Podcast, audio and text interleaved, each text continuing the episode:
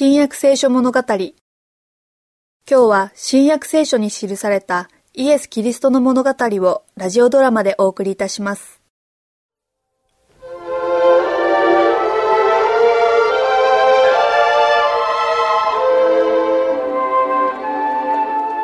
マリア昔エジプトから脱出したイスラエルの子供たちもこの荒野を通ったのだよ同じ土の上を歩いて同じような岩につまずいたことでしょうね。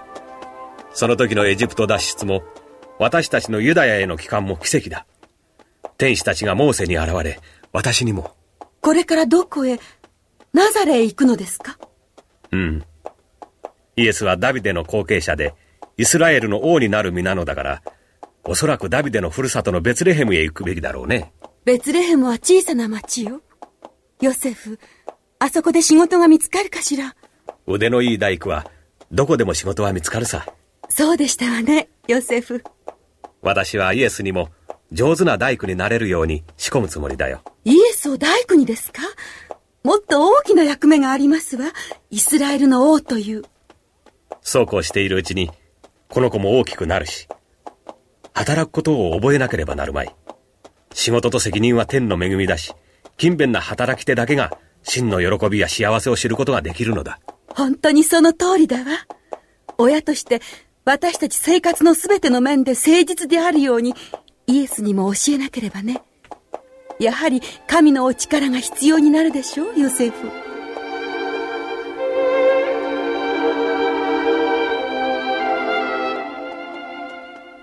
さあマリア。ユダヤの地だ。もう23日でベツレヘムに着くよ。やっぱりユダヤの地はいい。ふるさとほどいいところはないよ。心配さえなければね。心配しているのかマリア？何を？笑われるかもしれないけれどイエス坊やの命が心配で。しかしヘロディ王は死んだのだよ。でも誰かが王なのでしょう？もしヘロデの息子の一人でしたらまたイエスを殺させようとするかもしれませんもの。なるほど。最初の村でロバを止めて今の国王のことやその後ユダヤの地で起きたことを聞いた方がいいかもしれないそれでいいかねマリアええありがとうヨセフ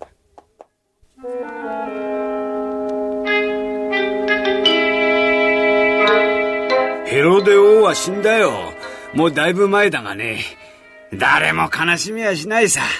残忍この上ない王だったからな。自分の家族を10人以上殺したに違いない。妻だとか祖母だとか、どれだけになるかわからんほどだ。中でもひどかったのは、ベツレヘムの町の2歳以下の男の子を残らず皆殺しにしたことだな。今の国王はどなたですか？あんた、イスラエル人のようだが、どうして自分の国のことを知らんのかね？えーえそのエジプトへ行ってたのですそうかい。ヘロデの息子のアケラオが治めてるよ。アケラオもエルサレムの騒動の時、もう何千というイスラエル人を殺したんだ。やり方はひどいし、税は重いし、ヘロデ以上に憎まれている。教えてくれてどうもありがとう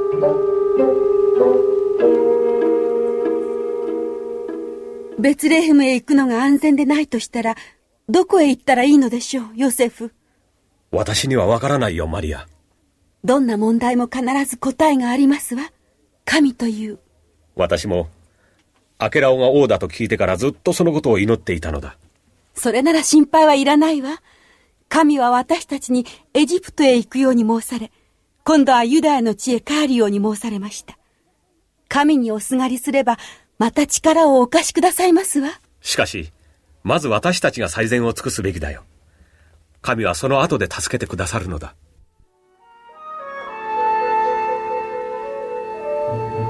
その夜三人が眠りについた時ヨセフは夢を見ました。見よ、ヨセフ、あなたの祈りは聞き届けられ、私はあなたとあなたの妻と救い主イエスを安全な場所へ導くために来た。あなたは以前の家のあるナザレへ帰りなさい。救い主はそこで無事に成人されるであろう。ナザレで、マリアは良き妻と母親の務めにつき、愛と尊敬と調和のある家庭を築いたのです。そしてヨセフは大工の店を開いたのです。年月は流れて幼子イエスは少年イエスに成長しました。イエスの母マリアは深い関心を持って彼の能力の進展を見つめ完璧の印をその人格に強く植え付けるため祈りを込めて努力したのです。彼女は真心込めてその理髪で飲み込みの良い精神を聖書を教えることによってさらに助長しようと努めたのです。はじめに神は土とその中のすべてのものをお作りになりました。6日の間神が物を申されるとその通りになりました。7日目に神は休まれました。先にアダムがそれからエヴァが作られました。二人は美しいエデンの園で幸せにしていました。その時その時作り主はアダムがこの世にもたらした罪から世界を救うために救い主を使わす約束をなさったのです。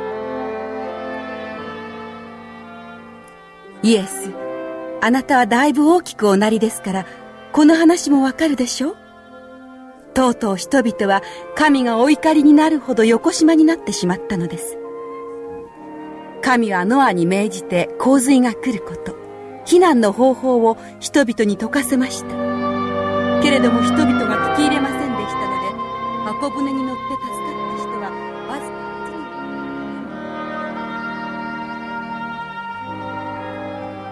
かあなたはもうすぐ12歳ですね。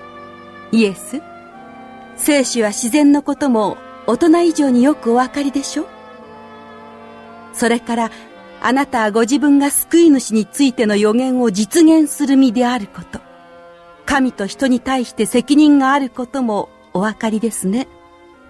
誰でも自分にしかできない使命を帯びてこの世に生まれるのだと思います。僕の使命がどんなものだろうと天のお力を借りて全力を尽くしてやり遂げるのです。それはその通りですよ。イエス。けれど誰でも他の人や世界のための祝福として生まれることも忘れないようにね。イエスの明るさと理髪さ忍耐強さと何事によらぬ誠実さは兄弟たちの嫉妬を招いたのです。だけどお父さんどうしてイエスにはやらせないの？僕は昨日やったんだ。イエスは自分の分よりたくさんやってるからだよ。へあいつ今どこにいると思う？森か丘か下の小川行ってるんだ。自然と神の宮業の素晴らしさを調べるとか言ってね。だけど本当は仕事をサボってるんだよ。ほれ、言うことに気をつけなさい。イエスは不平一つ言わずに責任以上のことをしてるじゃないか。お前は文句ばかり並べてるが。あいつは何でもできて、僕たちより偉いと思ってやがる。黙らないか。イエスは強くて健康で誠実な良い子だ。彼は誰に対しても、お前にだって親切ではないか。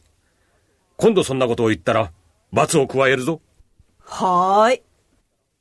ナザレの住人たちの邪悪さと彼らが一般に受けていた低い評価は後にナタナエルが言ったナザレから何の良いものが出ようかという問いから見てもわかりますこうした環境にあってなおイエスは知恵も背丈も伸びますます神からも人からも愛されるようになったのです